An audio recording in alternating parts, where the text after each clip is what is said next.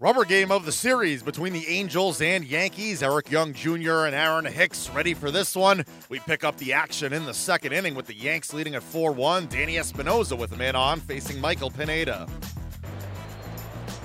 Espinosa, the batter, and he hits a ball high down the right field side, tight to the line, and that ball is out of here.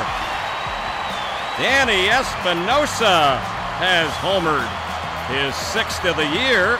Angels tack on a pair of runs right there. And now it's 4 3 New York. Some of the Yankee fans have brought Aaron Judge uh, handmade posters to the ballpark tonight. And the pitch, he lines that one into left field. Eric Young dives, and he makes the grab on that one. A low line drive. Eric Young is doing it all again tonight. Another nice play out there. Herrera delivers, and Simmons lifts a high fly ball that's hit well into left field, and it's out of here! Wow!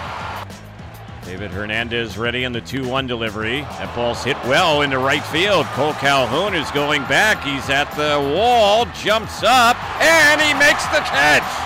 Wow! On a night when the Angels were spectacular defensively. Another great defensive play. That ball wasn't going to get out, but it certainly had a chance to bang off the wall there, and Kole Calhoun jumps up and catches it.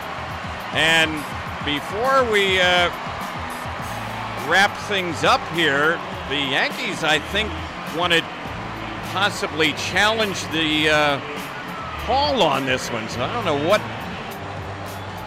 they call it a hit. Wow. They are going to win the challenge, so the game isn't over yet, and it'll basically go down as a trap there.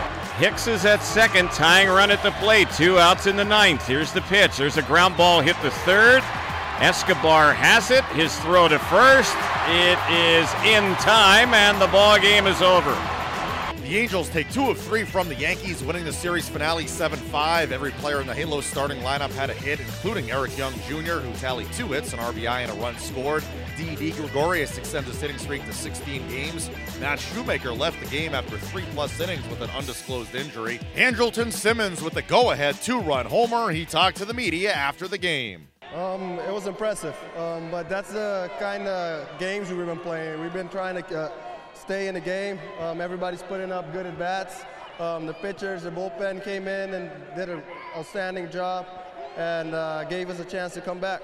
And speaking of good at bats, your first hit of the night is a go-ahead home run. What adjustment did you make in that final at bat? Um, just didn't miss my didn't miss my pitch. Um, just try to not get too aggressive. Um, I got a good pitch to hit, and uh, like I said, I didn't miss it.